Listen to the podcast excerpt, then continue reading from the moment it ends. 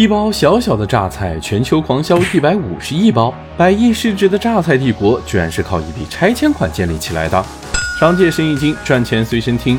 别看乌江榨菜现在这么牛，二十几年前还只是个手工小作坊。最困难的时候，工人工资发不出来，每年亏损五百万，随时要倒闭。这样的情况一直持续到了两千年。这一年，厂里发生了两件大事：第一是新董事长周斌全上任；第二是三峡大坝蓄水。工厂成了拆迁户，拿到了一点四亿的拆迁款。这么一大笔钱怎么用呢？新官上任的周厂长决定改革，手工生产效率太低，质量不稳定。于是他狠下心来，花重金引入德国的榨菜生产设备，光是一条生产线就用掉了一半的钱。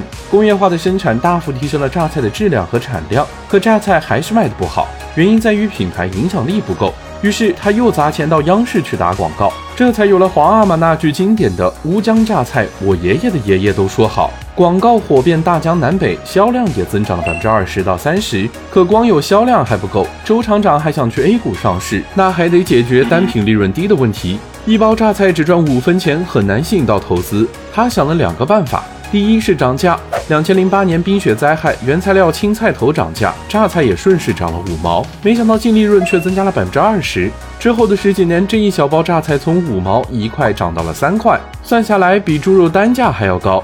第二就是减少品类。将一百余种产品砍掉近百分之八十，只留下最赚钱的二十多种主力品种，减轻了大量的管理成本。结果证明这样做是对的，公司在深圳成功挂牌上市，光一个产品就做出了二百五十亿的市值。那么问题来了，如果是你拿到这一个亿的拆迁款，你会做些什么呢？